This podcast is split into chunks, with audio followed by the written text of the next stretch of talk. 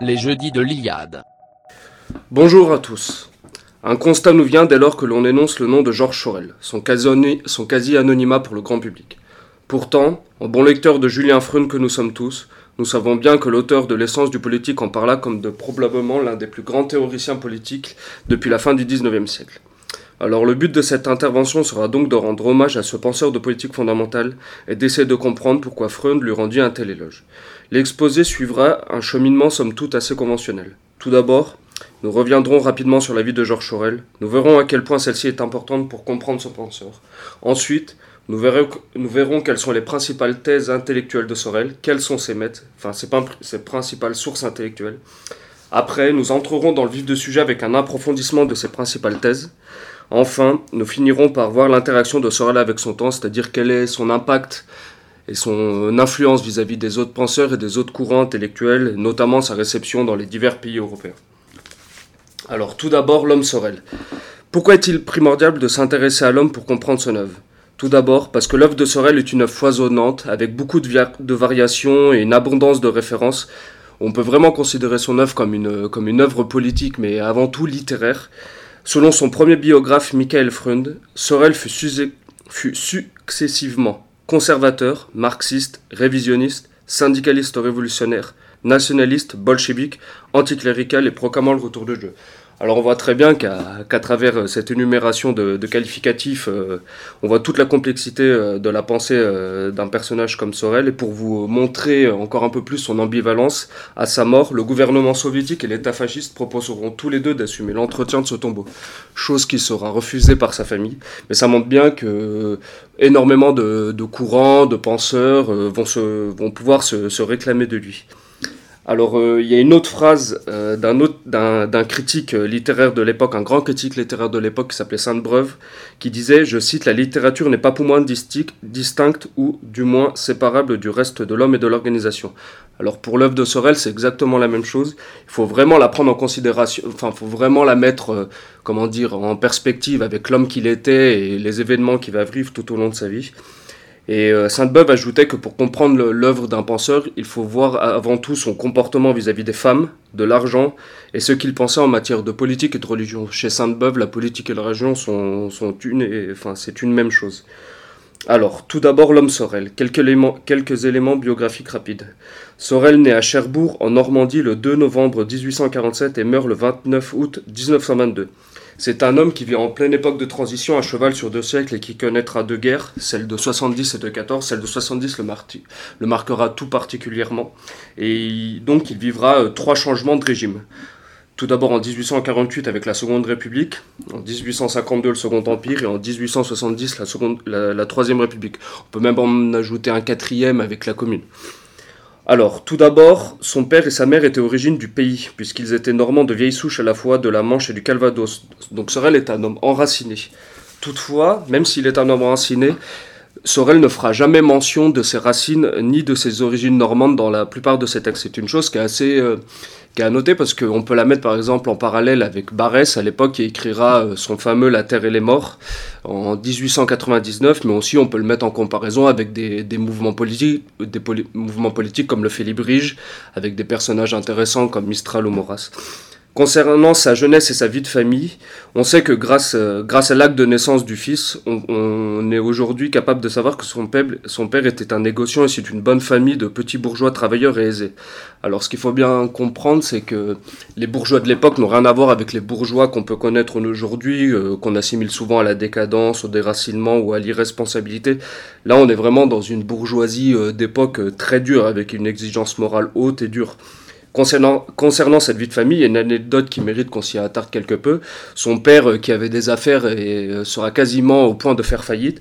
Et pourtant, euh, il va infliger de, dures vexations à sa famille, c'est-à-dire qu'il va, il va vraiment les plonger dans, dans un mode de vie très dur. C'est quelqu'un qui n'abandonnera jamais. Isolé de sa classe, cette situation prépara le terrain chez le jeune homme à l'acceptation des idées socialistes. Euh, Sorel, c'est quelqu'un qui va vivre euh, donc euh, la chose, enfin, qui va vivre ce phénomène de déclassement. En effet, après de vraies difficultés, le père Sorel s'acquitta de sa dette jusqu'au dernier sou. Après toute cette série d'épreuves, la réhabilitation de son père ne pouvait tremper cette âme pour qui la morale et le sentiment de l'héroïsme comptaient, comptaient par-dessus tout. Là, c'est quelque chose qu'on va qu'on verra plus tard dans la conférence, notamment au niveau de ses thèses vous verrez que c'est un événement qui a, vraiment dû le marquer. Et Edouard Berthe, qui était un de ses principaux euh, disciples et qui était aussi un grand penseur euh, du syndicalisme révolutionnaire, se confiait dans une lettre à Augustio Lanzillo, qui été aussi un, leader syndicaliste révolutionnaire italien qui passera ensuite euh, dans, le mouvement, dans le mouvement fasciste. Je cite Il ne faut pas oublier que Sorel appartient à une de ces anciennes familles bourgeoises, chez qui s'était conservé une forte discipline de mœurs et le sentiment des valeurs supérieures, un de ses frères est officier, un autre qui était chimiste, je crois, est mort, m'a-t-il dit enfin. Concernant ses études, euh, Sorel possédait à n'en pas douter la bosse des maths. Multipliant les prix et les bonnes notes pendant ses classes préparatoires à l'école de marine et de Saint-Cyr, il fut un brillant élève tout au long de son parcours. Tout comme ses frères Anatole et Ernest, il entra à l'école polytechnique et fut reçu 16e de son premier concours. Aux examens de sortie de l'école, il sera admis aux ponts et chaussées. Alors voilà, je vous ai fait une, brève présentation euh, de l'homme Sorel. Alors vous avez bien compris que Sorel, euh, la race des Sorel possédait à n'en pas douter cette morale du travail bien fait. Il y avait en cet homme cette vertu des bâtisseurs des cathédrales que Peggy vantait si superbement. On a vraiment une famille euh, bourgeoise conventionnelle qu'on pouvait rencontrer à cette époque en France avec une exigence morale très haute, des valeurs très, très inscrites. C'était vraiment des gens qui étaient, qui étaient durs au mal. Concernant sa vie, donc là, on va plutôt traiter de l'aspect euh, de son rapport par rapport à l'argent, pour en revenir à la, citation de Sainte-Beuve euh, énoncée un peu plus tôt. Il vivra l'idéal héroïque, pauvre et ascétique tout au long de sa vie. Alors il, va se revendiquer, mais il va vraiment le vivre aussi dans sa chair. Vers la fin de sa vie, en 1921, il publie un article dans la revue communiste et il écrit, je cite, Le goût de la vie ascétique, le dévouement désintéressé à la cause des classes pauvres, la pitié sincère pour la misère humaine sont des choses qui deviennent bien rares de nos jours. Nous avons le droit de penser que, maintenant comme autrefois, ces qualités attirent aux hommes qui les possèdent le respect admiratif de leurs semblables. Le monde ne cesse pas de désirer que de tels héros lui indiquent la voie de sa libération. Alors pour vraiment vous montrer que c'est quelqu'un qui, ne mentait pas du tout sur euh, l'adéquation de son mode de vie avec ses idées de pensée, c'est quelqu'un qui vivra jusqu'au bout de sa vie euh, de manière très modeste, et même à la fin de sa vie, il sera dans un tel état, de précarité qu'il sera obligé de vendre sa bibliothèque, il sera obligé de vendre aussi son pavillon de Boulogne dans lequel il avait habitué, habité une grande partie de sa vie. Tout ça justement pour euh, parce qu'il était vraiment dans un état de précarité avancé à la fin de sa vie. Alors maintenant, concernant sa psychologie du personnage, là on va plutôt s'intéresser à son rapport, on va dire, à la religion et à la politique. Il faut bien comprendre que Sorel est un anti-mondain. C'est un homme qui travaille loin des salons intellectuels et de la mondanité des métropoles européennes. Il travaille seul, en quasi-ermite et de manière indépendante. Il n'est ni un mondain ni un osseur. La vocation de Rastignac ou Casanova lui sont étrangères. Alors là aussi, il vit une vie chaste, idéale ascétique, c'est en quelque sorte, on peut dire, un moine soldat. On pourrait aussi qualifier sa démarche de, méthode cartésienne. Alors par contre, ça va être un très grand critique de Descartes, c'est ce qu'on va voir aussi plus tard dans la conférence. Mais par contre, c'est quelqu'un qui, par exemple, euh, dans un de ses plus grands livres, voire même le plus grand livre, Les Réflexions de la violence, qui sortiront en 1906, il n'hésitait pas à rappeler qu'il qu'il était prêt à désapprendre tout ce qu'il avait appris et même à se débarrasser son esprit des idées dont il avait pu être victime. Quand on connaît le parcours scolaire et universitaire de l'homme, la chose est d'autant plus estimable. Il faut rappeler que c'est quand même un polytechnicien qui commence à écrire euh, à l'âge de 40 ans, donc euh, cette humilité, euh, c'est assez, assez, honorable et, à, noter. Aussi, il se présente lui-même comme un autodidacte qui ne désire ni faire le professeur, ni le, vulgarisateur ou l'aspirant chef de parti. Bien que, la rencontre avec Marx ou Proudhon fût marquante, il se, résolut à dicter soi-même sa démarche selon la curiosité et la volonté de devenir son propre maître. Cela démontre un, caractère fier et orgueux dans le bon sens du terme. Aussi, c'est quelqu'un qui méprise les partis et les, les chapelles idéologiques. C'est un franc-tireur. Tout au long de ses écrits, nous retrouvons une hostilité certaine vis-à-vis -vis de l'esprit de système.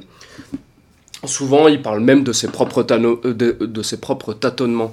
Il n'hésite pas à revenir sur euh, ses anciens écrits, à se reprendre en disant qu'il avait sûrement dû faire des fautes. Donc là encore, euh, chez lui, cet esprit de contradiction, ça, dénote plutôt une santé virile de la pensée. Alors comme, euh, comme on l'a dit au début de la conférence, il a été, euh, on, a pu le caser, on va dire, dans plusieurs, dans plusieurs classes idéologiques, mais chez lui, c'est vraiment pas un signe de girouette idéologique ni d'inconstance. C'est vraiment quelqu'un qui, au fur et à mesure de sa pensée, a évolué, des lectures qu'il a faites, mais aussi au niveau des, des éléments. Et, s'il y a des choses qui changent dans l'état des choses du monde et dans l'état du monde, il n'hésite pas à le prendre en considération et à changer son système de pensée si celui, si celui ne s'y prête plus. Alors, donc là, on a vu l'aspect politique, juste avant, on a vu l'aspect par rapport à l'argent. Maintenant, on va voir l'aspect vis-à-vis des femmes, on va dire, comme disait Sainte-Beuve.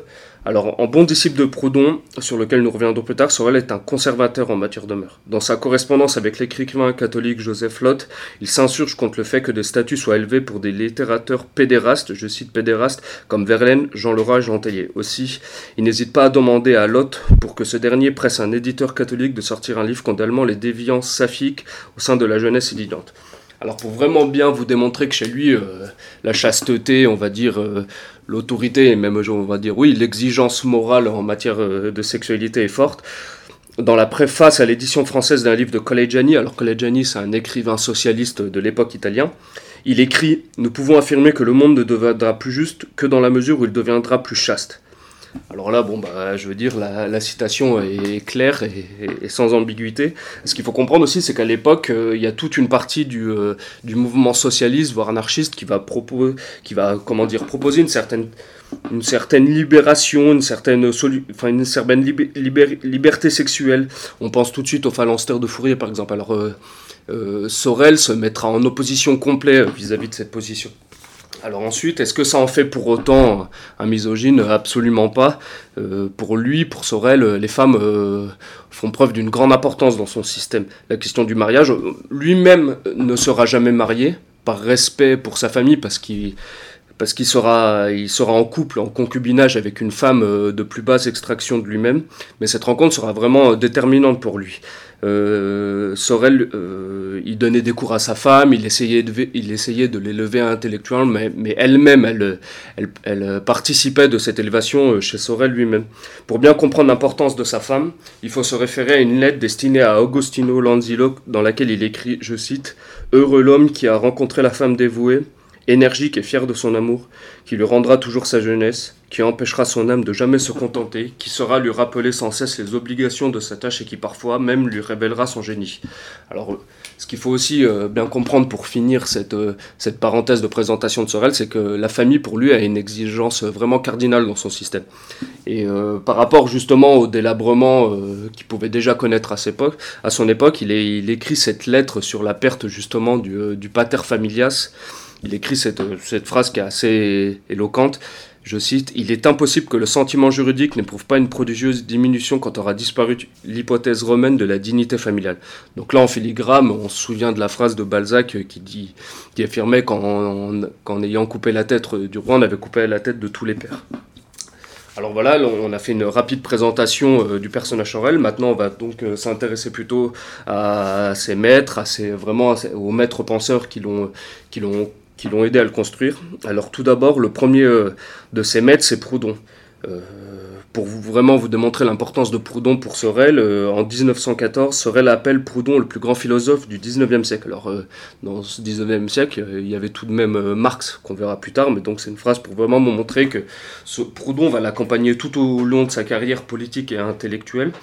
Et euh, pour vraiment vous montrer cette, euh, importance, en 1892, donc là on est euh, vraiment au tout début de la carrière littéraire de Proudhon, dans la revue philosophique, il, il, produit un article essai sur la philosophie Proudhon et dans cet article il ne reviendra absolument pas, il n'y aura aucune mention de Marx. De plus, on peut affirmer que la pensée proudhonienne l'accompagnera jusqu'à la fin de sa vie, puisqu'en 1919, Sorel rend un nouveau hommage à Proudhon dans la deuxième édition de l'introduction à l'économie moderne, qui, qui, est un des livres de Sorel. De la justice et la guerre et la paix demeurent les œuvres que Proudhon les œuvres de Proudhon que Sorel reprendra le plus. Quand on sait l'importance de la morale pour Sorel, on n'est pas surpris de voir une œuvre comme celle de Proudhon lui convenir. Chez Proudhon, c'est le moraliste, le juriste et le politique qui lui plaisent. Alors là, on touche euh, sur un point fondamental de la pensée sorélienne. Euh, Sorel, quand il, euh, quand il appréhende, on va dire, une idéologie politique et même un penseur, il va toujours le prendre sous trois angles. Sous l'angle moral, sous l'angle juridique et sur l'angle politique. Pour lui, c'est vraiment un trépied et c'est vraiment la chose qui détermine une pensée pour voir vraiment si elle est, si elle est cohérente ou si elle, est, si elle a une possible adéquation euh, avec le monde qui l'entoure. Alors concernant euh, Proudhon, ce qui va lui plaire chez lui, c'est que c'est avant tout un modèle de pensée, mais c'est aussi avant tout un modèle de vie. Proudhon, pour Sorel, Proudhon c'est le véritable Romain. le Romain à l'antique, c'était celui qui avait toujours les yeux rivés sur Rome, comme il disait. Aussi, la vie de Proudhon est un exemple pour Sorel. Sorel, donc, comme je vous l'ai dit, qui est d'extraction bourgeoise, euh, considère, enfin, va considérer Proudhon avec beaucoup de déférence parce qu'il sait très bien que lui, Proudhon, à son contraire, est d'extraction basse. Proudhon est le fils d'un tonnelier et d'une servante. Il est lui-même vaché dans sa jeunesse avant de devenir typographe. C'est quelqu'un vaché, c'est quelqu'un qui menait les vaches au champ et qui les surveillait. Aussi, c'est euh, vraiment ce côté de la vie. Euh, comment dire, chiche, qui, va vraiment euh, marquer, Sorel euh, très profondément. On pourrait même penser que c'est à partir de, cet exemple de Proudhon que Sorel va développer un anti-intellectualisme qui va développer tout au long de sa carrière et tout au long de sa vie. Alors pour, vous, pour vraiment vous montrer cette importance de la pauvreté chez Sorel, alors euh, dans cet article dont je vous ai déjà parlé, là, essai sur la philosophie de Proudhon, Sorel écrit, je cite, La pauvreté n'est point un objet d'effroi pour l'homme pénétré de l'idée de justice. Elle a été célébrée par l'Antiquité et par la religion chrétienne. Le héros est pauvre, tempérant et entouré d'une famille nombreuse. Ensuite, le point qui va vraiment intéresser euh, Sorel dans la pensée proudhonienne, ça va être son opposition à la démocratie. Alors comme je vous l'ai dit, euh, Proudhon, même à travers ses écrits, il va vraiment encenser le rôle de de Rome, de la République romaine, très dure, très hostile, enfin pas très hostile, mais on va dire très austère.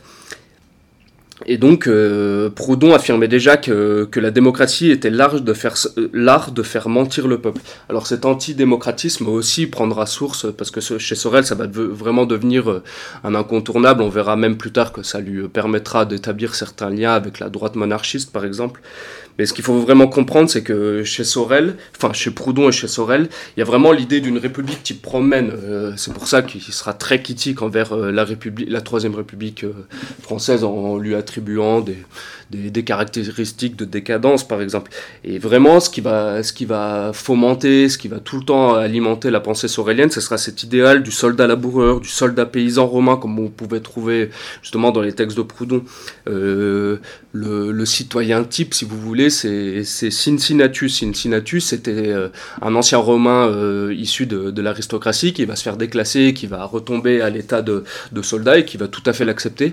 Et pourtant, deux fois, Rome viendra le chercher à son travail de, soldat et lui donnera une dictature pour qu'il redresse Rome. Et Cincinnatus deux fois sauvera Rome et deux fois rendra son mandat, son mandat ou entre, guillemets son rôle de, dictateur et, retournera euh, euh, dans le plus grand des calmes euh, à ses bœufs, on pourrait dire. Aussi, ce qui va le sensibiliser, euh, la sensibilité de Proudhon pour la liberté, euh, pour la liberté ne laisse pas indifférent Sorel. Alors euh, là, on pourrait même, même considérer la pensée proudhonienne comme un pharmacone, comme on va dire comme un, comme un vaccin à la pensée marxiste qu'on verra juste après. Alors Proudhon, pour vous le, pour vous le rappeler, c'est, on le surnomme souvent comme l'un des pères de l'anarchisme avec des gens comme Kropotkin ou Bakounine par exemple. On pourrait aussi classer l'anarchisme de Proudhon comme une donnée morale, un sens éthique qui détermine une relation au monde. On peut même admettre cette remarque pour la doctrine anarchiste en général, qui paraît d'autant plus intéressante si on, considère, si on la considère comme un comportement et une tenue éthique et morale avant toute chose. Alors ça, c'est particulièrement vrai, c'est que par exemple, moi personnellement, quand je lis des auteurs euh, anarchistes comme Mark Stirner, comme Proudhon, Kropotkin, Bakounine, même Michel, même Michel Kluskar, euh, j'ai plutôt tendance à les lire souvent comme des moralistes, un peu à la type La Rochefoucauld ou La Bruyère, au lieu de penser avant tout comme des, comme des personnes qui vont... Et souvent même, ils, se défait, ils vont se différencier, ils vont dire qu'ils sont pas là pour édicter un, système politique, il faut plutôt les voir vraiment comme des, comme des penseurs euh, moraux, en fait. C'est vraiment plus intéressant de les appréhender sous cet angle, du moins à mon avis. Aussi, ce qui, intéressera Sorel chez Proudhon, c'est que Proudhon, même avant Marx, est quelqu'un qui voit la séparation de classe. C'est quelqu'un, là on est vraiment à l'époque du capitalisme naissant, mais vraiment sauvage, comme on va le connaître, euh, comme on va en connaître l'apogée vraiment à la fin du 19e siècle.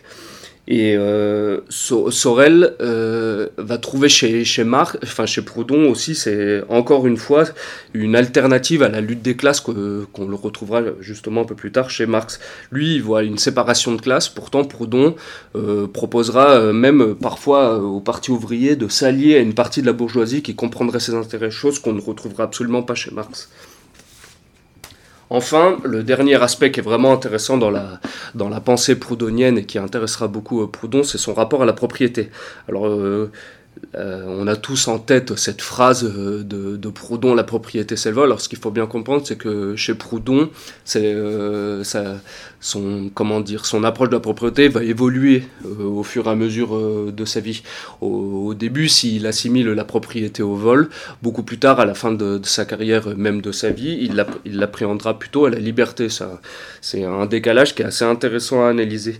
Bien loin des, projections communistes sur la mise en commun de tous les biens, Sorel demeure sur les thèses, Sorel demeure sur les thèses de Proudhon et cette vision romaine de la propriété. N'oublions pas que pour Proudhon, la propriété individuelle est la propriété politique et souveraine du citoyen. Alors là, pareil, euh, euh, Sorel euh, ne sera jamais pour la collectivisation des biens comme on pouvait retrouver chez Marx. Pour lui, la petite propriété, comme je vous dis, il en revient à, l'idéal du soldat laboureur qu'on peut trouver euh, sous la Rome antique, est vraiment très importante. Et Sorel ira même à dire cette phrase, je cite, il ne se demande même pas, je cite, s'il n'y a pas une relation d'effet à cause entre l'affaiblissement du génie propriétaire et la soumission de plus en plus servile à l'arbitraire de pouvoirs corrompus. On voit, là, on, voit bien que même chez Sorel, en fait, euh, l'accès à la petite propriété, c'est vraiment ce qui va responsabiliser euh, le citoyen, ce genre de choses, toujours dans l'idéal romain. Et même la propriété chez Proudhon s'oppose aux vertus verticales, elle est le symbole de la défense de l'individu contre un système, une hiérarchie ou un État.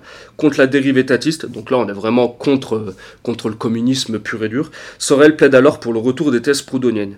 Il écrit, je cite, Je crois que le moment est venu, est venu où les idées proudhoniennes, après avoir exercé une grande action sur la pensée bourgeoise contemporaine, vont devenir considérables pour l'avenir du socialisme. La question fondamentale qui est posée actuellement est la question du socialisme d'État. On a déjà signalé ici le danger que représente le réveil de l'esprit saint-simonien par les intellectuels venus du marxisme. Donc là, ça nous, euh, comment dire, ça nous, euh, ça nous met le pied à l'étrier directement pour voir euh, le second maître, l'un des, l'un des seconds maîtres, pas, pas le, chez Sorel qui est, qui est, Marx. Alors si Malbranche a pu connaître la révélation en lisant Descartes, et Paul Claudel, en tombant un jour sur les illuminations puis une saison en enfer d'Arthur Rimbaud, a pu sortir de son de matérialiste, il est certain que la lecture de Karl Marx, comme à tant d'autres, a, dû faire, le même effet euh, chez Georges Sorel. Alors vraiment, c'est euh, dès que Sorel commence à lire les écrits de Marx, ça va vraiment, vraiment devenir, bah, comme je viens de le dire, une véritable révélation pour lui. En juin 1893, dans un article de la revue philosophique, donc c'est toujours dans la même revue où il avait écrit cet article pour Proudhon, Sorel écrit, je cite, La nouvelle métaphysique de Marx triomphera des, réfutations subtiles qu'on lui oppose, si les détenteurs des chaires officielles ne parviennent point à produire autre chose que des rêveries idéalistes et se montrent incapables de résoudre les problèmes modernes. Son penchant marxiste se présera cette même année 1893, euh, puisqu'il s'occupera de la rubrique littéraire de l'ère nouvelle, donc c'était une revue qui, avait été lancée il y a peu, et dont la devise était Génie de Marx et d'Engels, donc c'est vraiment une revue marxiste euh, pure et dure. Dès le début, Sorel voit dans la pensée marxiste une de ces révélations qui se présentent rarement et voit en elle, je cite, la plus grande innovation dans la philosophie depuis plusieurs siècles. Alors comme je vous ai dit au début de la conférence, il a été un marxiste orthodoxe au début de sa, carrière. Peu à peu, Sorel va, comment va, faire un certain pas de côté. Et par exemple, en 1898, il n'hésite pas à écrire que Marx a laissé une œuvre géniale mais inachevée. Et dans une lettre un peu plus tôt, en 1897, il écrivait à Benedetto Croce. Alors Benedetto Croce, c'est un, grand, grand philosophe italien, euh, plutôt tendance libérale, mais vraiment quelqu'un de, très érudit, de très savant. Je cite, Le marxisme est loin d'être la doctrine et les méthodes de Marx. Entre, entre les mains des disciples dépourvus de connaissances historiques et de critiques philosophiques suffisantes, le marxisme est devenu une caricature. Revenons à Marx, voilà ma devise et, et je crois que c'est la bonne voie. Alors pourquoi cet attrait euh, du marxisme chez Sorel? Alors tout d'abord, je pense que c'est quelque chose qui a, dû toucher énormément euh, de jeunes marxistes et de jeunes penseurs, et même de penseurs. il faut citer sa fameuse onzième thèse euh, sur Feuerbach, lorsque Marx écrit, je cite, Les philosophes n'ont fait qu'interpréter diversement le monde, ce qui importe, c'est de le transformer. Alors cette phase, elle est très importante parce qu'on voit directement il y a toutes les thèses soréliennes qui vont venir et qui vont en découler, entre guillemets. Ainsi, la place était libre pour permettre l'apparition d'une philosophie nouvelle, d'un droit audacieux, d'une morale inédite et d'une possibilité d'exigence pour l'âge social encore jamais vu. Là, il faut toujours avoir en tête que pour Sorel, euh, une idéologie politique ou même un mouvement politique est intéressant quand il touche vraiment ces trois, ces trois, ces trois angles, comme je vous ai dit, ces trois points, l'aspect moral, l'aspect politique et l'aspect juriste des choses. Alors aussi, bien sûr, ce qui va, beaucoup l'intéresser chez Marx, c'est la lutte des classes. Sorel écrit dans L'avenir euh, socialiste des syndicats, c'est un livre de 1898, que le, syndicalisme, révolutionnaire réalise, je cite, ce qu'il y a de vraiment vrai dans le marxisme, de puissamment original, de supérieur à toutes les formules, à savoir que la lutte des classes est l'alpha et l'oméga du socialisme, qu'elle n'est pas un concept sociologique à l'usage des savants, mais l'aspect idéologique d'une guerre sociale poursuivie par le, prolétariat contre l'ensemble des chefs d'industrie, que le syndicat est l'instrument de la guerre sociale. Donc voilà, cette, euh, cette notion de lutte des classes, elle, va vraiment euh, euh, influencer beaucoup Georges Sorel. Pour, pour, Sorel, le mouvement doit toujours être en action, entrer en violence pour ne pas se scléroser, en clair, pour ne pas s'embourgeoiser. C'est seulement par ce mouvement qu'elle deviendra une classe pour soi et non une classe en soi. Alors là aussi, c'est encore une dichotomie très importante dans la pensée marxiste. Aussi, la chose qui va vraiment être importante euh, pour Sorel, avait, euh, grâce à la découverte de, la pensée marxiste, c'est comprendre l'hégémonie de la bourgeoisie. Euh, les idées marxistes concernant la philosophie de l'histoire purent aider Sorel à comprendre la, construction de l'hégémonie sociale de la bourgeoisie au fil des siècles. Tout passera au crypte de la critique socialiste, et partout apparaîtront, je cite, les instruments au service d'une certaine classe dirigeante, ayant pour but de, faire ayant pour but vraiment d'asseoir cette classe, euh, ses son existence économique et sociale, ses mœurs et les fameuses fausses lois structurelles de la, de la, de la société bourgeoise. Grâce, en fait, grâce à la pensée marxiste, Sorel va vraiment comprendre que, euh, entre guillemets, les classes euh, ne s'opposent pas sur un, sur un terrain neutre, que ce soit au niveau du droit, de la morale ou même de la politique. Ces lois sont, entre guillemets, biaisées. Enfin, c'est pas qu'elles sont biaisées, mais on va dire qu'elles sont orientées, qu'elles sont faites justement pour, pour appuyer, pour soutenir l'hégémonie sociale de la classe dominante et dirigeante de l'époque, qui est donc la bourgeoisie. Aussi, par contre, comme je vous ai dit, c'est un, Sorel, c'est un marxiste à la base orthodoxe qui devient très vite orthodoxe. Alors pour lui, la, grande démarcation se fera au niveau, si vous voulez, des lois historiques du matérialisme euh, qu'on pouvait rencontrer dans le marxisme euh, orthodoxe. Pour Sorel, vraiment, euh, euh, Sorel promouvra toujours l'action contre, contre ce type de pensée eschatologique. Ainsi, la lutte des classes ne sera portée que par l'action révolutionnaire et non par le seul mouvement de l'histoire. Alors là, c'est vraiment un pas de côté euh, très grand euh, par rapport au marxisme orthodoxe. Il écrit, je cite, Le mouvement socialiste n'est pas une abstraction, c'est la vie des classes populaires. Alors, par contre, Sorel ne, ne, sera jamais un trotskiste, il n'est pas du tout pour l'avant-garde. Toutefois, par contre, il est en lien avec euh, beaucoup de penseurs euh, de la pensée euh, sociologique élitiste. Alors, par exemple, on retrouve chez eux, enfin, on retrouve des correspondances de, Sorel avec Vilfredo Pareto, Roberto Mechils, qui est vraiment une, une, une pensée sociologique plutôt qui nous vient d'Italie et qui, qui vraiment mettra, comment dire, mettre un point d'honneur à, vraiment considérer que tous les mouvements euh, de masse sont avant tout euh, dirigés par des, minorités agissantes. Euh, s'il n'est pas du tout pour l'avant-garde, par contre, il sait reconnaître qu'il y a des, des, minorités agissantes, qui, des aristocraties qui se créent même justement au sein de ces masses. Alors par contre, la grande fracture dans le de Sorel vis-à-vis du marxisme, ce sera surtout par rapport à sa, critique d'Engels. En fait, euh, Sorel reproche directement Engels d'avoir engagé le marxisme dans la voie matérialiste de l'évolutionnisme. Pour Sorel, il y a deux Marx. Il a celui, il a celui de la misère de la philosophie et celui du manifeste du Parti communiste. Pour lui, la différence de point de vue de ces deux livres est fondamentale. Dans le premier, le renversement de la, féodalité est proactif. Il vient de la violence révolutionnaire. Dans le second, la cause du renversement de la féodalité est tout autre il devient indirect et passe par l'accomplissement des lois de l'histoire. Alors ça, pour ça, c'est vraiment ici qu'il y a le point de scission, le point de comment dire de rupture euh, complet avec le marxisme orthodoxe. Pour Sorel, c'est la violence qui est accoucheuse de l'histoire. C'est pas la, la linéarité de l'histoire, ou je veux dire l'enchaînement, euh, euh, je veux dire des jours qui constituent justement et qui pourront aboutir plus tard à une révolution. Pour qu'une telle loi fatale de l'histoire apparaisse pour embraser la révolution, il faut qu'un agent naturel et légitime s'oppose de front au système en place et légal. Nous sommes donc dans une disposition de duel, de conflit, entraînant la nécessité du passage d'un État à un autre. Il faut que l'entité d'opposition, dans le cas du prolétariat, soit en quelque sorte dos au mur, et que la destruction de l'ordre en face soit sa seule solution pour s'en sortir. Donc euh, chez Sorel, on aura, il va refuser en bloc, par exemple, toutes les thèses réformistes.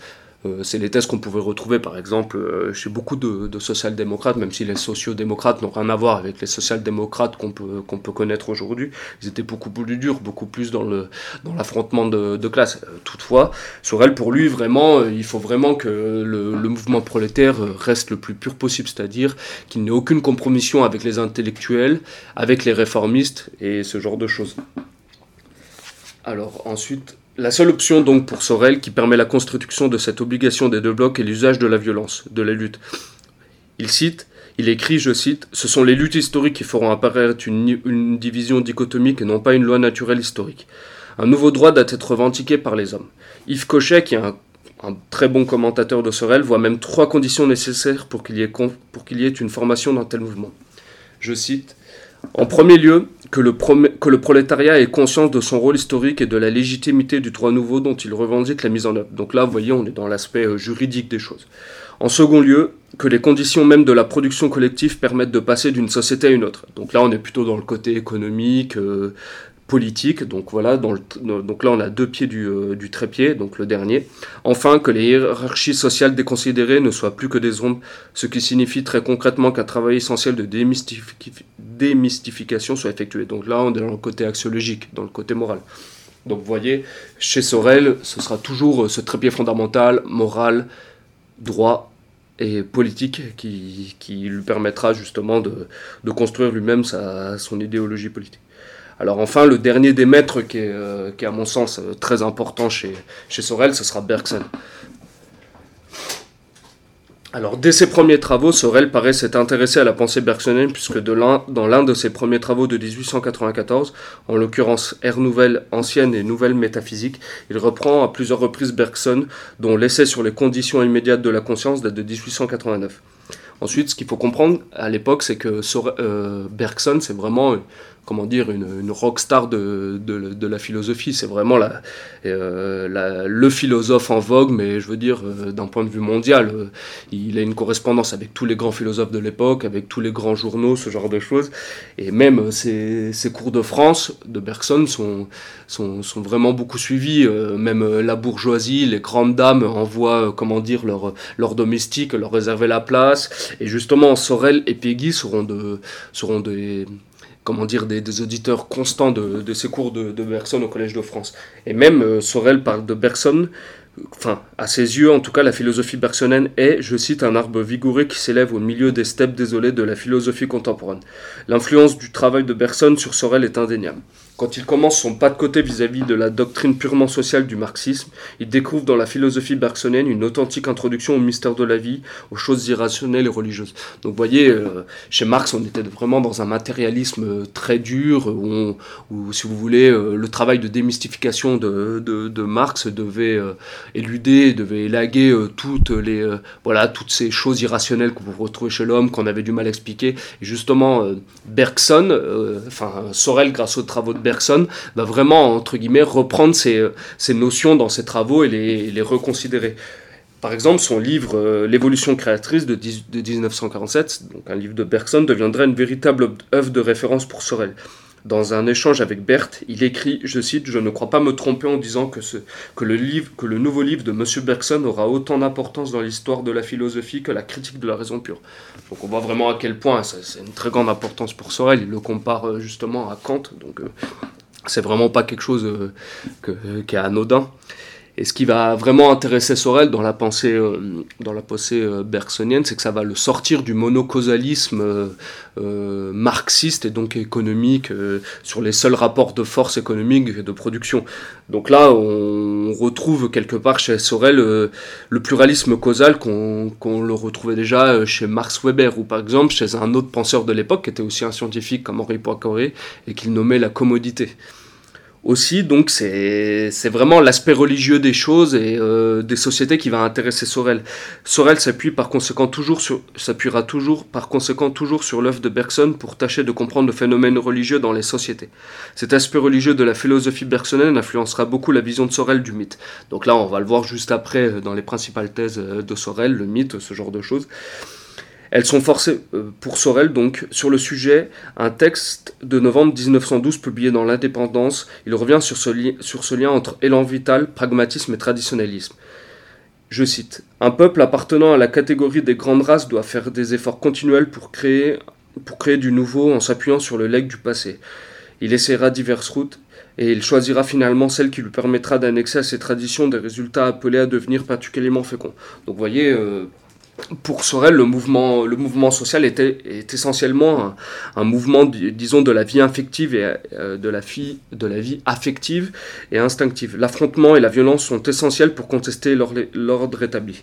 Alors par contre, si euh, Sorel euh, considéra donc cet aspect religieux et cet aspect irrationnel des choses dans, dans sa dans, sa, euh, comment dire, dans son système de pensée. Par contre, Sorel ne passera jamais dans le côté de la superstition. Bien que Sorel puisse paraître dur envers les thèses positivistes et, et euh, donc voilà, assez conciliant euh, vis-à-vis des thèses, des thèses bergsoniennes sur le mystère et la religion, jamais pour autant il n'abandonnera la structure scientifique d'analyse des phénomènes sociaux.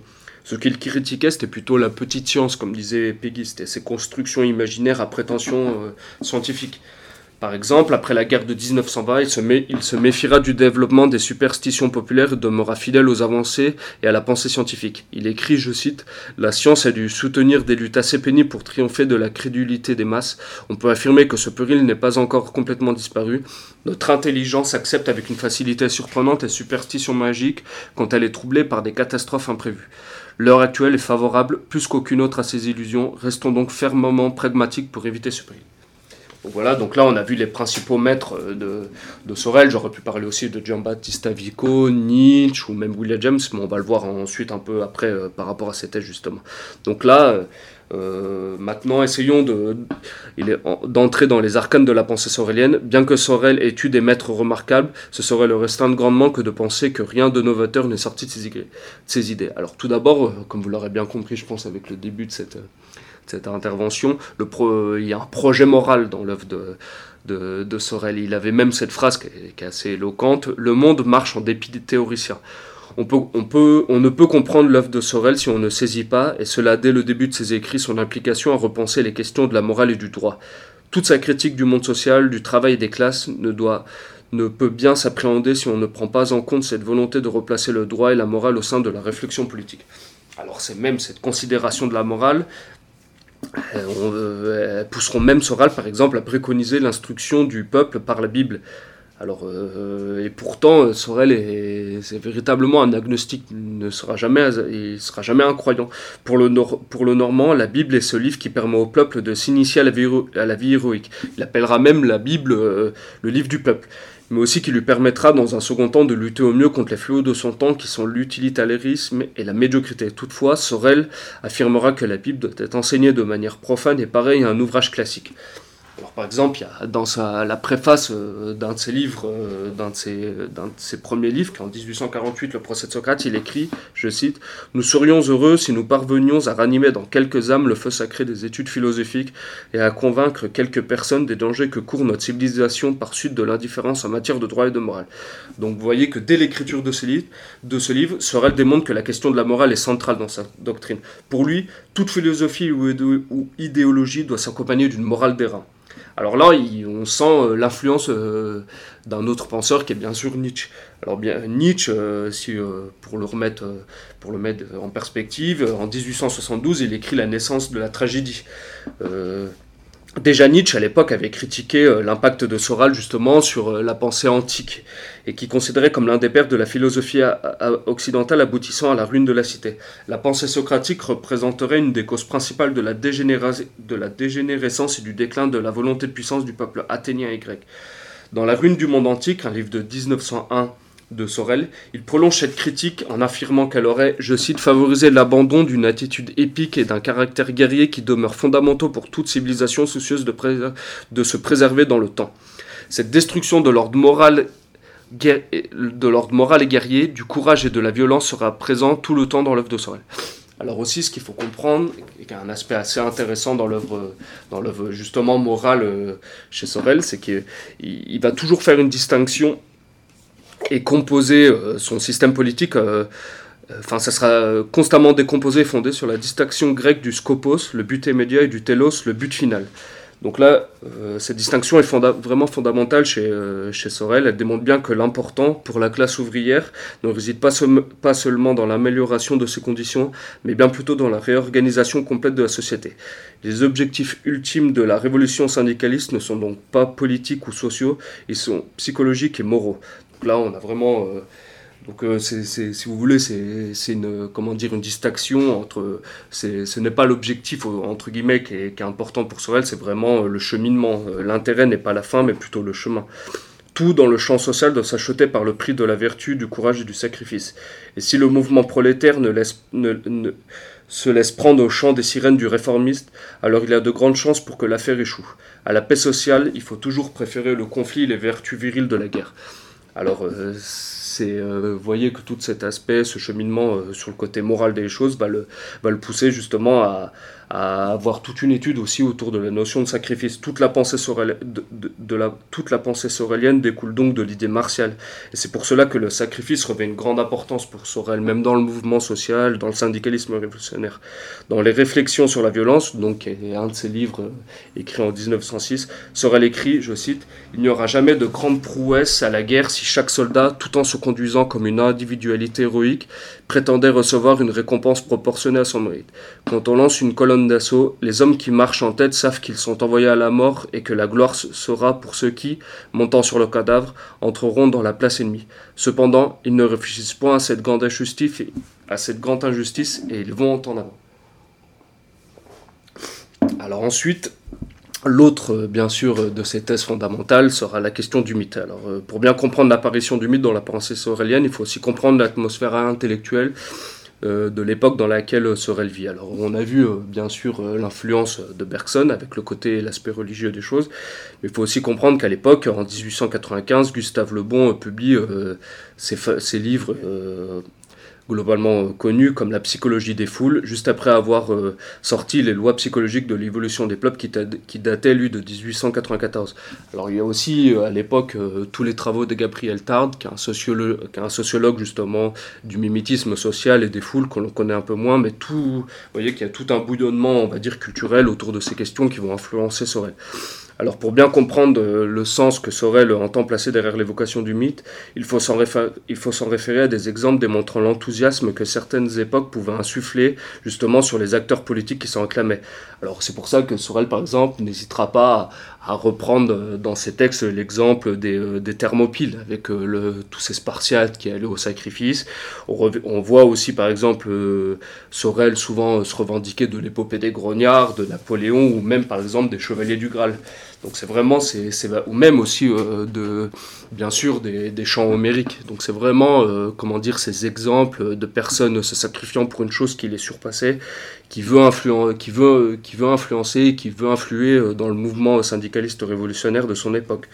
Alors le mythe pour Sorel, par contre, ne renvoie pas au passé, mais à l'éternel. Il, il, a, a, plus l'idée, comme on peut avoir généralement, d'une, géné, d'une généalogie exemplaire le mythe, au contraire, il doit renvoyer à ce qui n'a pas eu encore lieu. Ce que l'on cherche à produire, son but est de faire naître un choc psychologique chez les personnes justement qui vont se revendiquer. C'est pour ça que le mythe euh, est différent de l'utopie. L'utopie, c'est une construction plutôt individuelle, un sujet, comment dire, à discussion, c'est une projection, on est dans la prospective alors que le mythe, au contraire, ne se discute pas, il a une valeur strictement opératoire. Cette différence mythe-utopie est très importante pour Sorel. Le mythe, contrairement à l'utopie, déchaîne la haine, la passion et l'amour dans des proportions inégalables. Il est le seul capable de porter l'instinct de violence dans les masses. Il est le seul de produire ce sentiment de diade, si vous voulez, de la réussite et de la mort. Vraiment, euh, on retrouve encore la dichotomie de la lutte des classes entre la classe euh, prolétaire et la classe bourgeoise. Ensuite, euh, euh, le, but du mythe est avant tout aussi moral. Le but du mythe est de produire une morale autre que celle de la classe dominante. Il écrit, je cite, Dans la ruine totale des institutions et des mœurs, il reste quelque chose de puissant, de neuf, d'intact, c'est ce qui constitue, à proprement parler, l'âme du prolétariat révolutionnaire.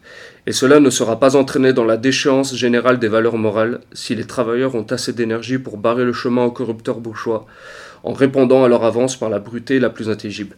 Alors un grand commentateur euh, de Sorel, qui est Julien Freund, euh, avait vraiment, avait vraiment euh, compris le mythe sorélien. Il en parlait justement comme une chose qui se situe au-delà du vrai et du faux, du bien et du mal, du juste et de l'injuste. En fait, le, le, mythe, il est entre guillemets il est seulement fécond ou non. En fait, c'est est-ce qu'il prend sur le peuple ou est-ce qu'il justement il ne prend pas. Dans la vision sorélienne, le mythe a une fonction de, de dynamiteur des consciences, des énergies, des volontés. Il écrit, je cite, L'heure présente n'est pas favorable à l'idée de grandeur, mais d'autres viendront. L'histoire ne saurait faire indéfiniment défaut à cette partie de l'humanité qui possède les incomparables trésors de la culture classique et de la tradition chrétienne.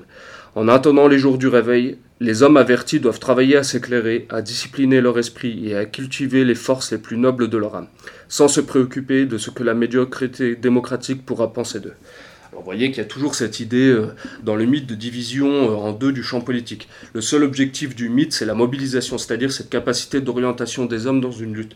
Il doit faire naître euh, chez eux des images, un choc émotionnel. On est vraiment dans le domaine des affects, on n'est plus du tout dans le domaine de la rationalité, du débat, du compromis qu'on pourrait retrouver dans la société libérale et démocratique. Alors, bien sûr, euh, l'autre thèse euh, qui découle directement du mythe et même des autres de, la, moralité, de la moralité, ce sera la question cruciale de la violence euh, chez Sorel. Alors, Sorel soutient que socialisme et violence sont intrinsèquement liés. Le syndicat doit être l'instrument de la libération tant attendue. Il écrit, je cite, Il ne s'agit pas ici de justifier les violents, mais de, savoir à quel, mais de savoir quel rôle appartient à la violence des masses ouvrières dans le socialisme contemporain. Alors bien sûr, euh, le mythe euh, de l'époque que Sorel mettait en avant, c'était le mythe de la grève générale. Le mythe de la grève générale, comme on vient de le redire, il reprend vraiment cette, comment dire, cette, cette vision de, vraiment de deux camps clairement établis, qui s'affrontent, qui sont dos à dos, qui n'ont plus le choix. C'est vraiment, euh, on est dos au mur, c'est vraiment euh, c'est soit, soit la réussite, soit la mort, et ça, ce sera vraiment les choses qui devront structurer euh, la vision euh, du mythe chez, Sorel. Et donc l'importance de la violence pour le mythe, c'est de dissiper euh, le nuage de guerre. C'est vraiment euh, de rendre le mouvement prolétarien euh, pur, c'est-à-dire débarrasser des, réformistes, des intellectuels, de ce genre de choses. Et donc c'est seulement par la pratique de la violence, donc avec la présence d'un ennemi clairement identifié, que la grève générale offre une société bien divisée, bien divisée en deux camps, et seulement en deux camps sur un champ de bataille. Sur cette opposition, Sorel parle d'une œuvre grave, redoutable et sublime. Alors aussi, l'autre aspect intéressant de la violence euh, chez les masses prolétariennes, c'est qu'elle doit réveiller aussi par, euh, comment dire, par euh, répercussion et par opposition la bourgeoisie en face de lui. Alors, bien sûr, euh, ce rôle, il aura toujours euh, cette idée de purificateur et d'entretien de la flamme insurrectionnelle du socialisme. Alors par exemple, il y a cette euh, citation qui est assez intéressante dans l'ère nouvelle en, 1893, en 1893. Sorel se réjouissait que le sport réveille les instincts de la classe bourgeoise. Sur ce sujet, il écrivait, je cite, Le jeune bourgeois, grâce à ses instincts combatifs, acquiert la pleine conscience de son existence comme classe et ne tend plus à reculer devant les dangers de la lutte. Alors, bien que vous voyez euh, que Sorel soit un penseur socialiste, c'est quelqu'un qui, par exemple, se réjouissait et qui, qui, qui, avait justement aucun empêchement, par exemple, à encenser les grands capitalistes euh, américains ou les grands capitalistes anglais, qui, qui vraiment qui comparaient, qui, comparaissaient, par exemple, à des grands généraux euh, de guerre. Si vous voulez, pour Sorel, la perfection historique de l'affrontement des classes, il faut justement que pour avoir une classe prolétarienne euh, comment dire, euh, consciente du rôle qu'elle a à jouer. Il faut vraiment qu'en face, il y ait un ennemi, entre guillemets, du même niveau, ou entre guillemets, lui aussi, qui a conscience de, de son rôle et qui sait qu'il est l'opposition et qu'il est vraiment, euh, comment dire, le rival, ce genre de choses. Alors l'autre aspect aussi assez intéressant dans la, pensée sorélienne vis-à-vis de la violence, c'est que Sorel va opposer la violence du parti prolétarien à la force euh, du parti et de la classe dominante. Tout d'abord, il la différencie de la force, qui est une chose qui appartient à l'État désirant maintenir un certain ordre social et l'obéissance du peuple. La violence est proprement l'arme révolutionnaire que le peuple doit opposer à la force de l'État. Toute la progression de cette notion de violence a pour but de l'opposer à la force. Il est clair que dans la pensée sorélienne, cette notion de force sert le, sert le renversement de l'état actuel bourgeois. Il écrit, je cite, La force a pour objet d'imposer l'organisation d'un certain ordre social dans lequel une minorité gouverne, tandis que la violence tend à la destruction de cet ordre.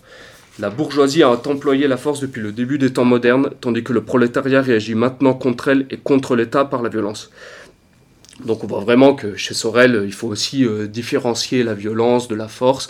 Donc c'est de comment dire de cette opposition va découler toutes les toutes les notions aussi de légalité, de légitimité, ce genre de choses. Aussi, enfin, le, dernier aspect assez intéressant euh, de la considération de la violence par Sorel, c'est que pour lui, la violence n'est pas la sauvagerie.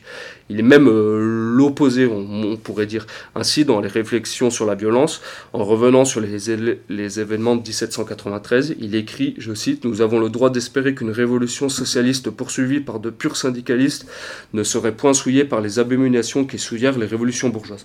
Donc là, c'est assez, intéressant dans la pensée sorelienne, ce qui veut vraiment opposer, entre guillemets, le, le côté pur de, de comment dire de l'expression de la violence dans le, dans le parti prolétarien. Il va vraiment l'opposer à, à, cette comment dire à cette corruption que pouvait déjà avoir l'explosion de la violence au moment de 1789 et de 1793, justement parce que cette révolution elle était menée par le parti bourgeois. Donc là encore, Sorel va encore appuyer sur cette opposition entre bah, justement entre le parti prolétarien et le parti bourgeois.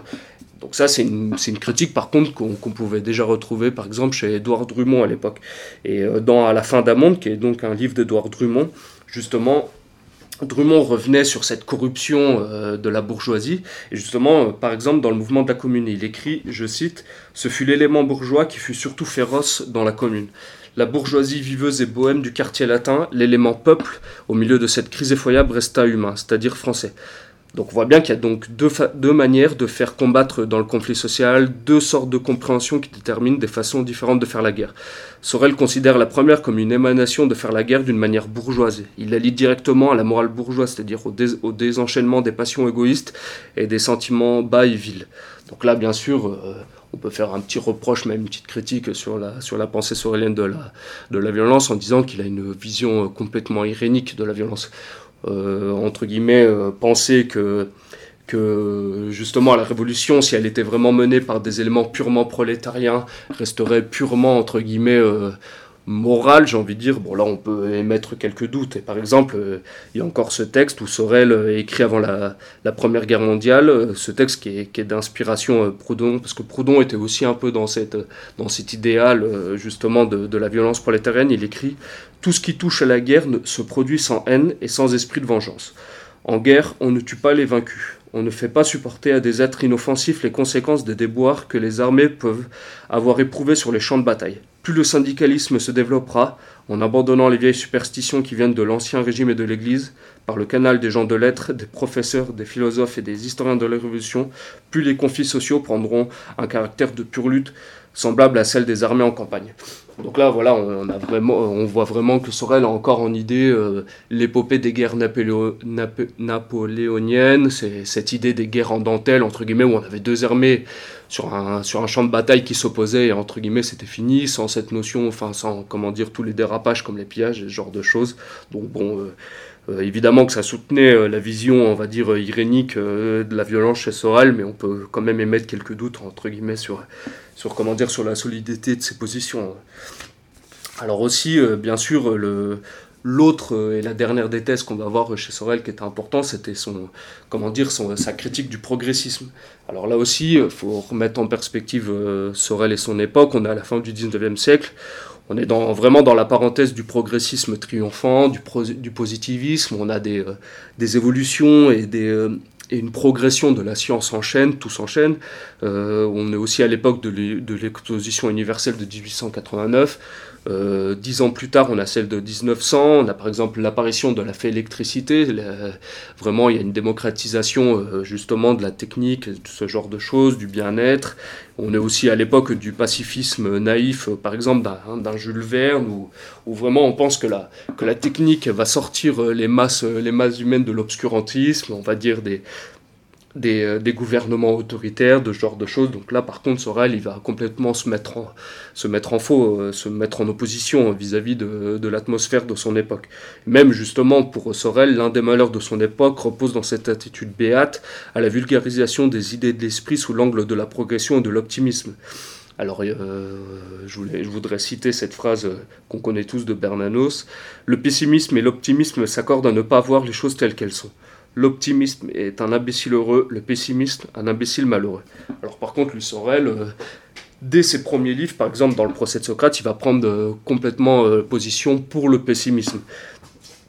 Et donc, chose encore plus intéressante, il choisit la seconde dans son côté pessimiste, son conservatisme en lien avec les vieilles traditions de la religion euh, nationale.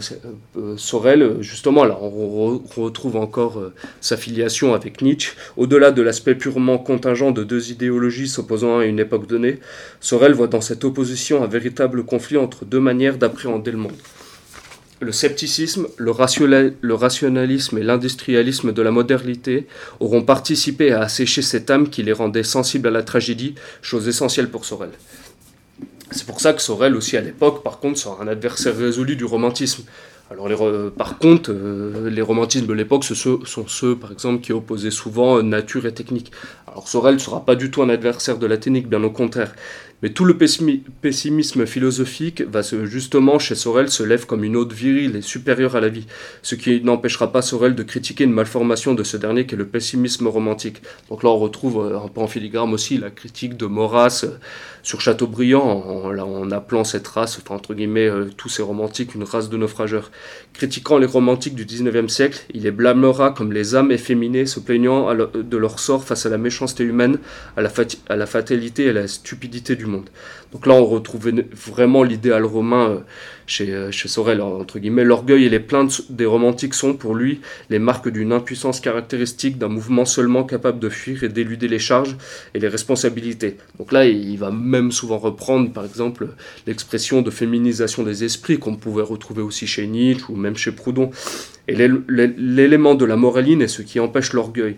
Et ce qui donne à la posture pessimiste, celle authentiquement morale toute sa virilité et sa rectitude dans l'action. Par exemple, Proudhon, en évoquant Lamartine, pouvait écrire, je cite, Sans l'élément moral qui fait l'âme de, toute littérature, le poète, l'écrivain, quel qu'il soit, est comme un banquier sans argent. Son papier de nulle valeur et toute sa circulation aboutit à la banqueroute. Alors aussi, sa critique, euh, bien sûr, du, du progressisme bah, va en répercussion et même en, comment dire, en écho euh, à sa filiation marxiste. Euh, pour Sorel, et il va se souvenir de cette phrase qui disait que les idées dominantes d'un temps n'ont jamais été que les idées de la classe dominante. Donc sans aucune complaisance pour le cartésianisme, Sorel fait le lien entre le développement de la philosophie du XVIIIe siècle avec le développement concomitant d'une oligarchie bourgeoise en pleine expansion, et surtout souhaitant s'émanciper de plus en plus des dogmes, du pouvoir réel et des pesanteurs de l'Ancien Régime. Sur cette idéologie naissante, bientôt la bourgeoisie fera grandir son dogme et sa doctrine capable de légitimer ses souhaits politiques et ses intérêts économiques.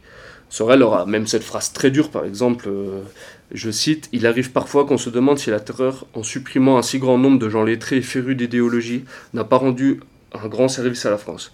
Peut-être Napoléon n'aurait-il pu si facilement restaurer l'administration si son régime n'eût été précédé d'une grande épuration.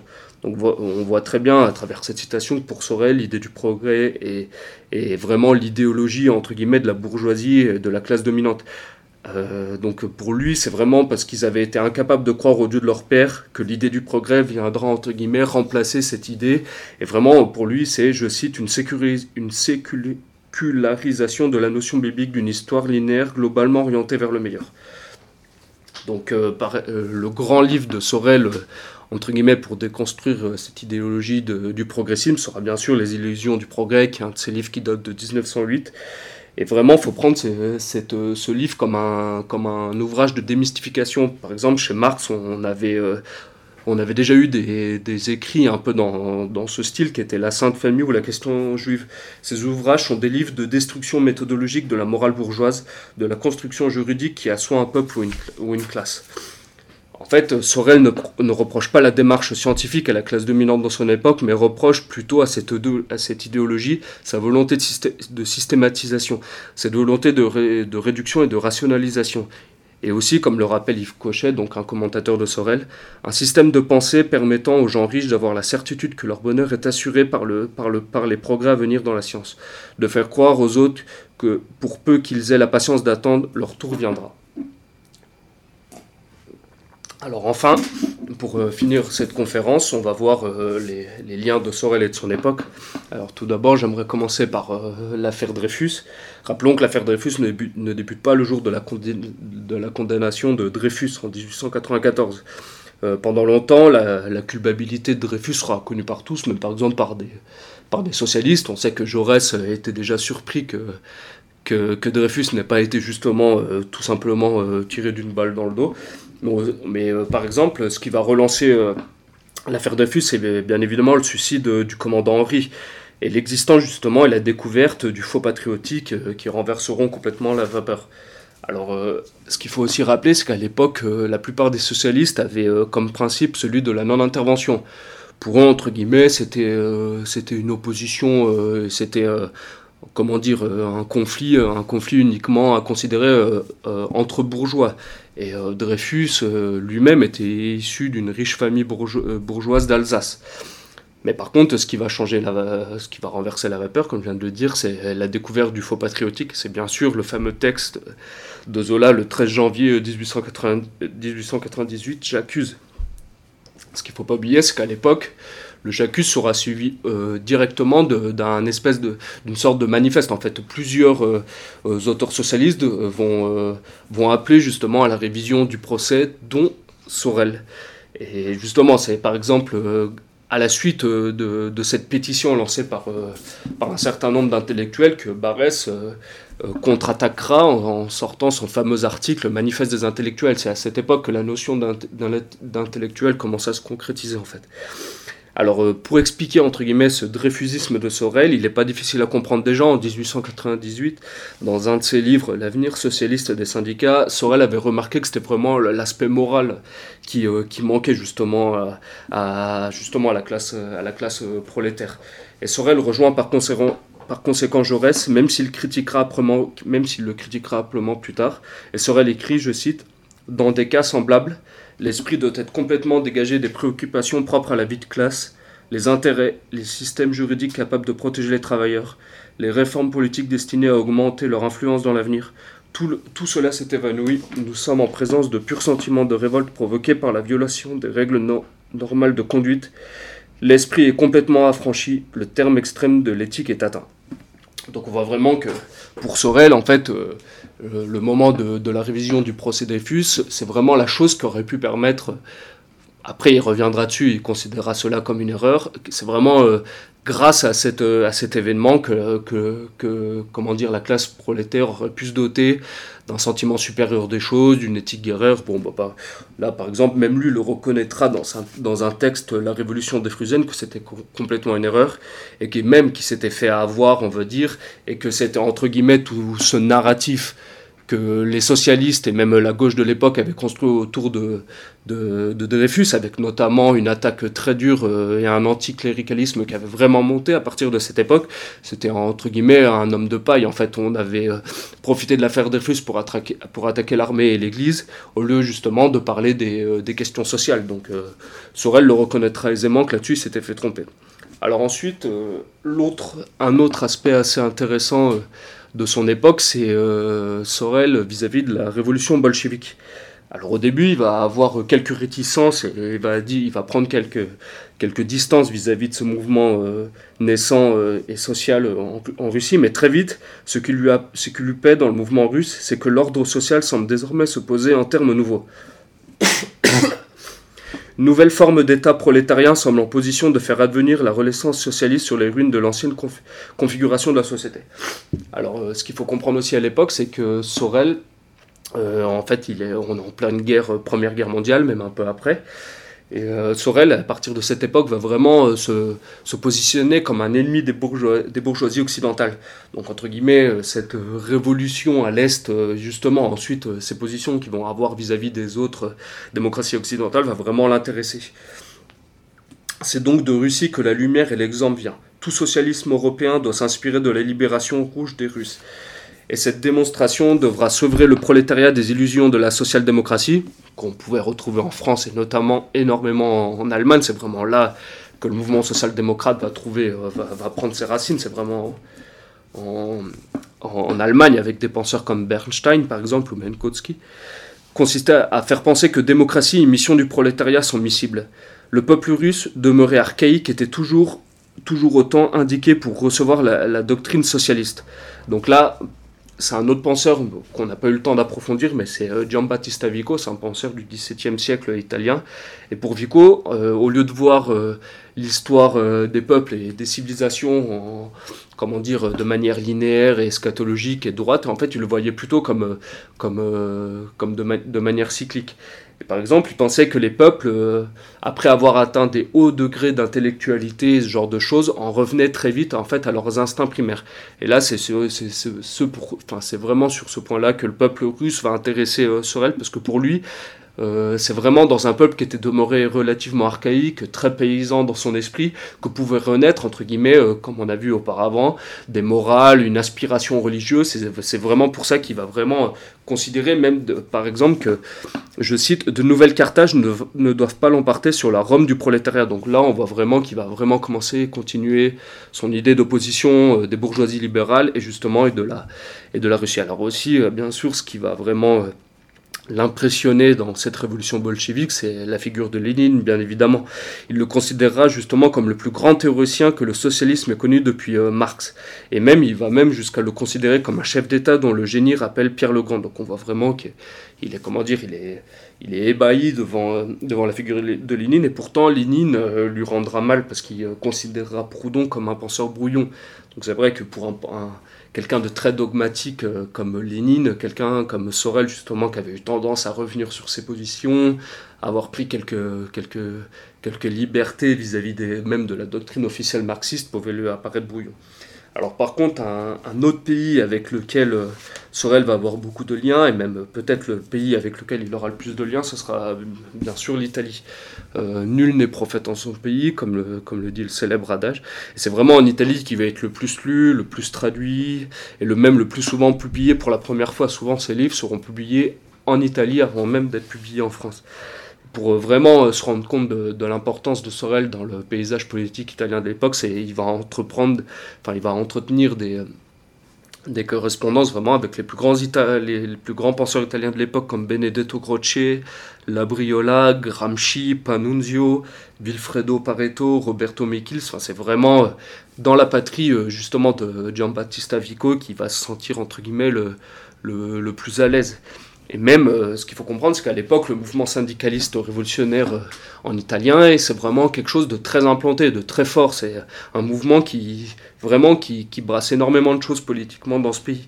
Par exemple, euh, au début du XXe siècle, on recense plus de 12 revues syndicalistes différentes avec un tirage de plus de 50 000 exemplaires. Donc c'est vraiment, pour le coup, énormément conséquent.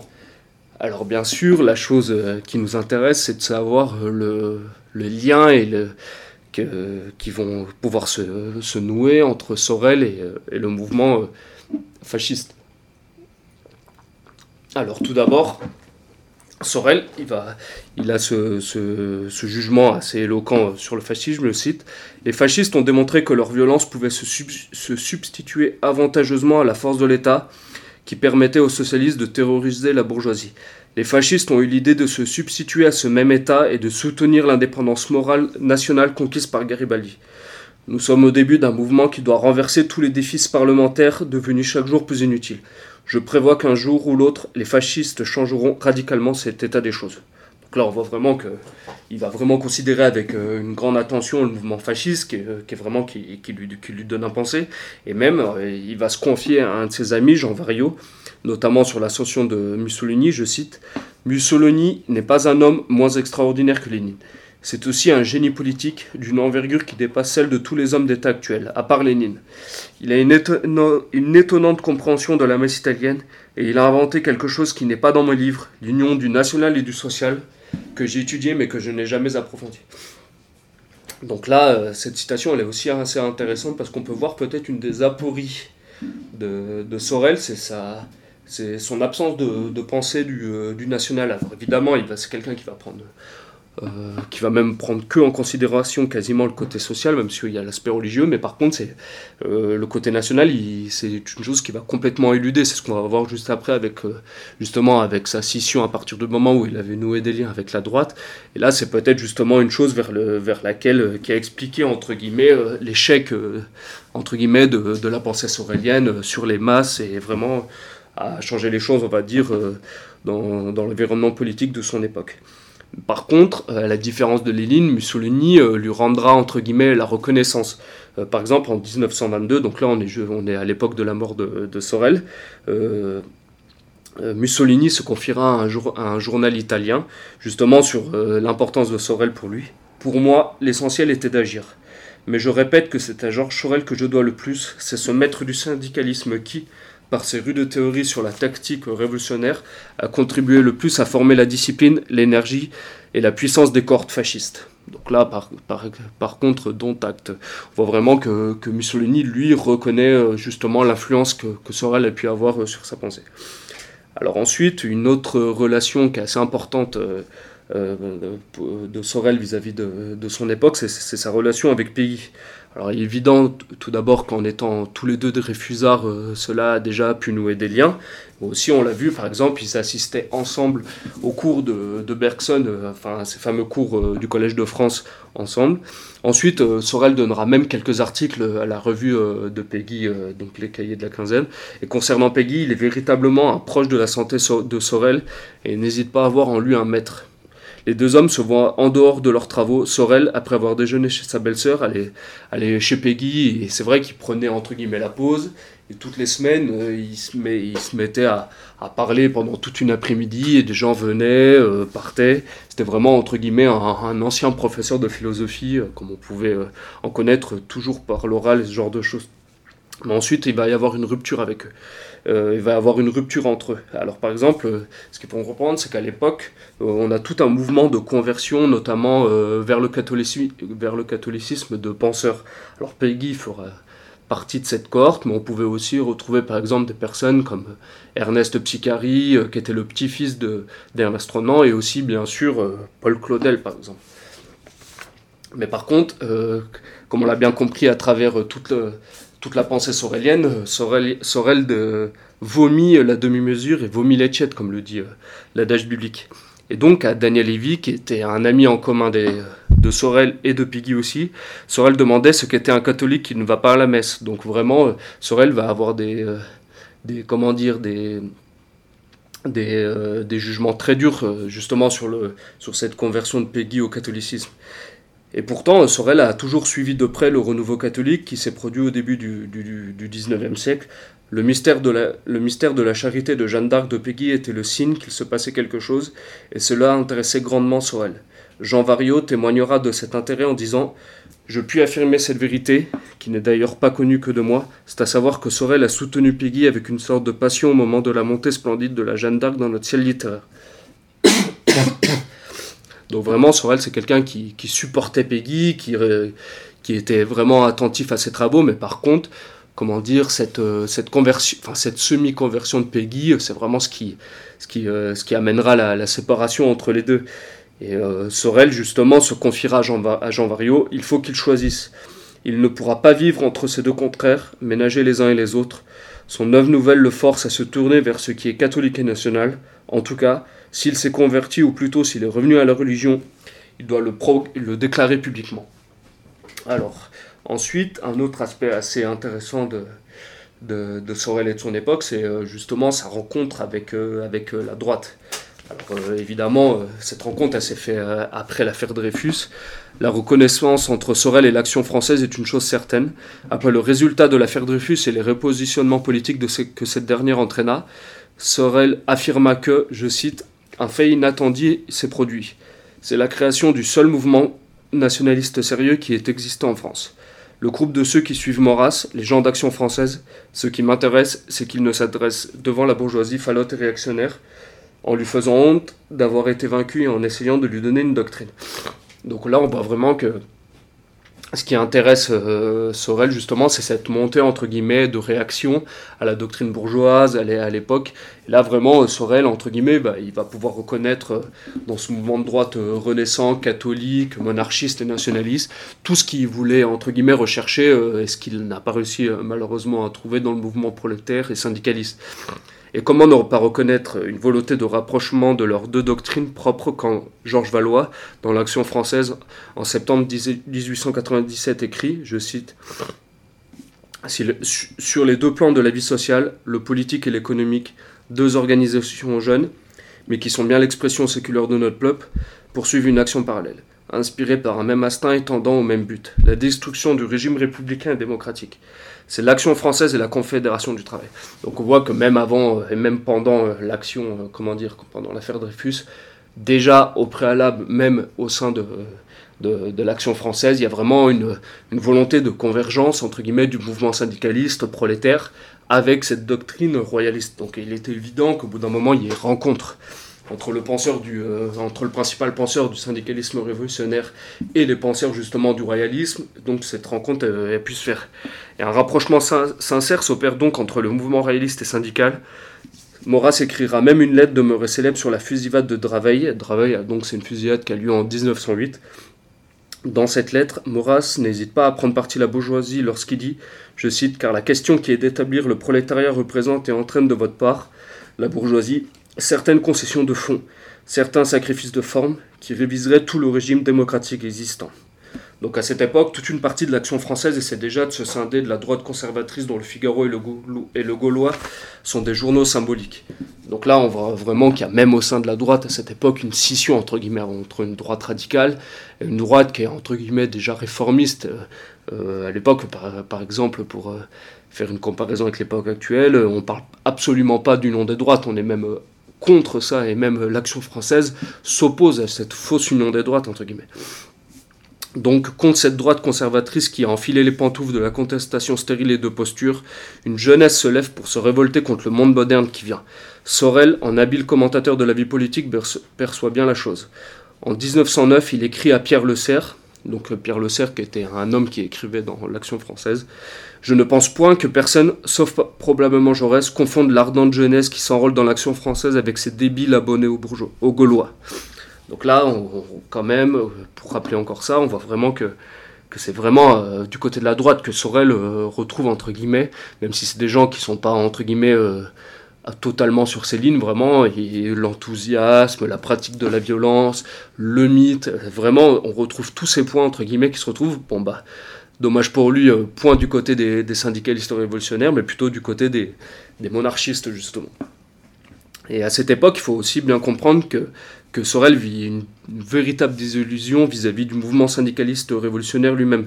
Pourtant, on est vraiment au pic. En 1904, on a là euh, le pic justement du, de ce mouvement avec plus de 1000 grèves euh, sur toute la France, on a la création des bourses du travail, pourtant c'était un mouvement vraiment qui avait vraiment une, une véritable mobilisation, et c'est pour ça aussi que Sorel avait fondé beaucoup d'espoir en lui, mais pourtant, euh, dès la fin de la première décennie du du XXe siècle, on voit que des hommes cambriants qui avaient pris la confiance justement vont peu à peu, euh, entre guillemets, devenir des, hommes de gouvernement, de pouvoir, donc ils vont vraiment rentrer dans la notion de paix sociale, de compromis, et ces notions sont euh, étrangères et complètement, comment dire, euh, adversaires de la, de la pensée sorélienne.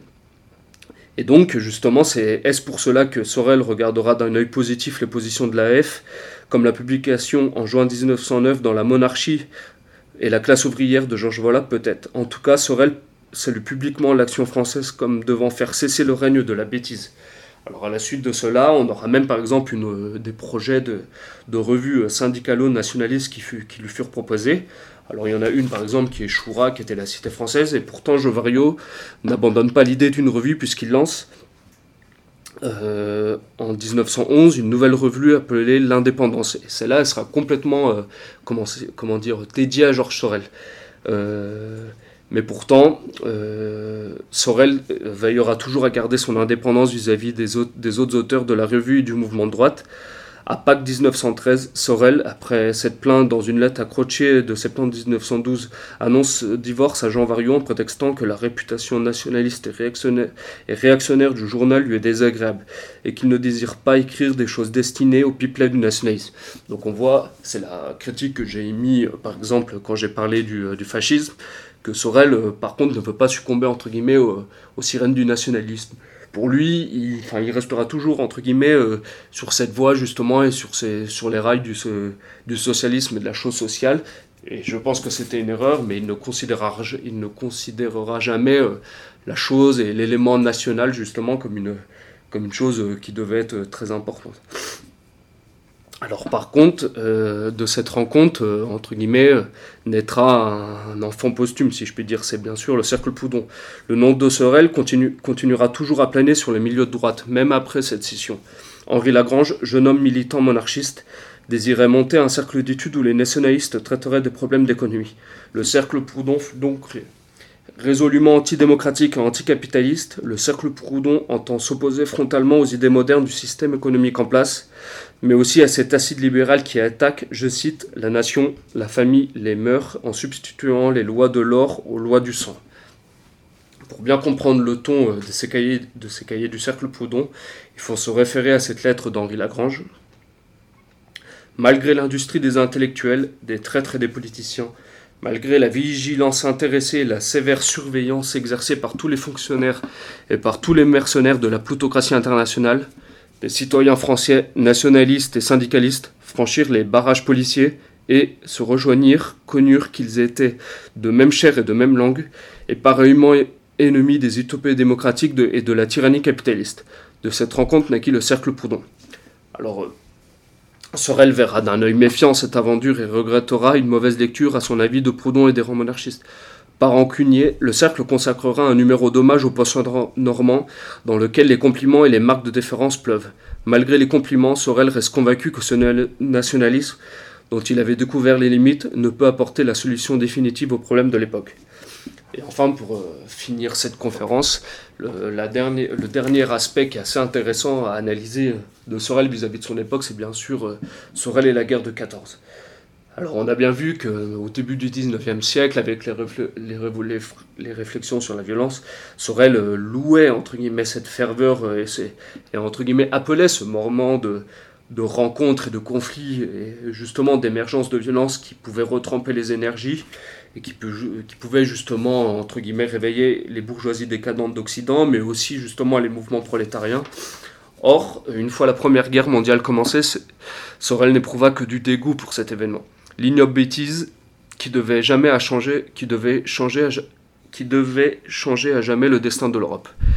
Alors au-delà de l'aspect pathétique des choses qui, selon lui, favorisera les corruptions et les manœuvres des financiers et des politiciens habiles dans la tromperie, Sorel fait l'amer constat d'une époque qui n'a plus besoin de lui. Cette époque aussi, elle va vraiment le, le dégoûter parce que par exemple, si on se souvient des affiches de propagande, de publicité, de ce genre de choses, pour lui, c'est vraiment, euh, euh, comment dire, euh, la manipulation des masses, mais dans le, le plus, le plus bas instinct des choses, en fait. Et il va même regretter justement cette union sacrée. C'est pour ça qu'il va aussi se, scinder du mouvement de, de, la droite française et justement de l'action française, qui, eux, ont, ont entre guillemets, le mouvement de l'union sacrée. Et pour Sorel, cette guerre est une deuxième manipulation d'envergure comme le fut la Révolution. Cette guerre est celle du peuple français, mais pour les beaux yeux de la seule bourgeoisie, et même de la maçonnerie. Il aura des textes très critiques justement sur l'influence de, la maçonnerie, euh, justement sur les élites euh, industrielles de l'époque. Pendant tout le conflit, Sorel s'interdira par respect des hommes au front et pour leur famille à intervenir en faveur du conflit. Ce qui est aussi remarquable, c'est que Sorel se méfie avec une grande force de la propagande et il prendra même quelques positions pro-allemandes comme s'il devait donner au change. Et en tout cas, jamais il ne fut un en guerre, lui le penseur de la violence. Jamais il ne tomba dans le chauvinisme ou l'exaltation à outrance du, sentiment national. Donc là, on revient justement sur la critique, par exemple, de la superstition, de ce genre de choses qu'il avait faites déjà, bien qu'il était euh, conscient justement de, avec les thèses bergsoniennes de l'aspect religieux et de l'importance qu'ils avaient euh, sur les masses. Aussi, pendant cette guerre, Sorel a la préscience de constater que cette dernière prépare l'hégémonie américaine. Donc là, on voit qu'il est assez visionnaire euh, sur ce point. En effet, il ne se plaint pas, il se plaint alors de voir la pensée européenne s'abaisser au niveau de la pensée américaine et même que le, que le spiritisme devienne une métaphysique.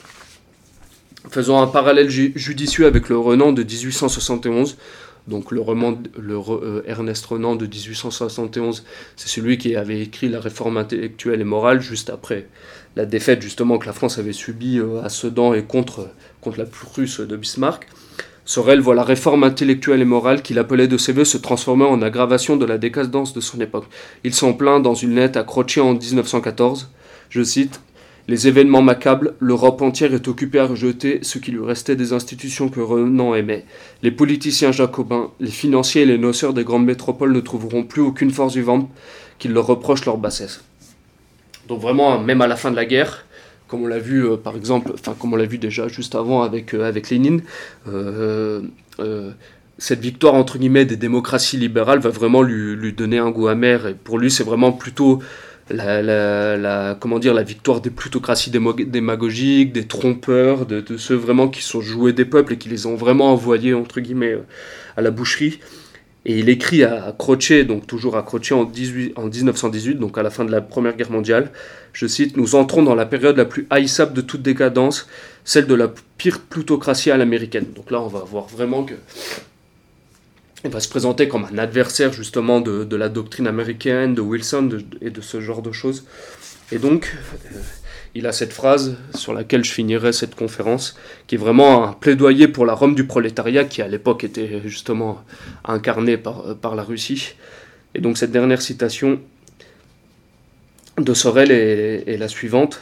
Je ne sais qu'un vieillard dont l'existence est à la merci des dernières non, je ne suis qu'un vieillard dont l'existence est à la merci de minimes accidents, mais puissais-je, avant de descendre dans la tombe, voir humilier les orgueilleuses démocraties bourgeoises, aujourd'hui cyniquement triomphantes.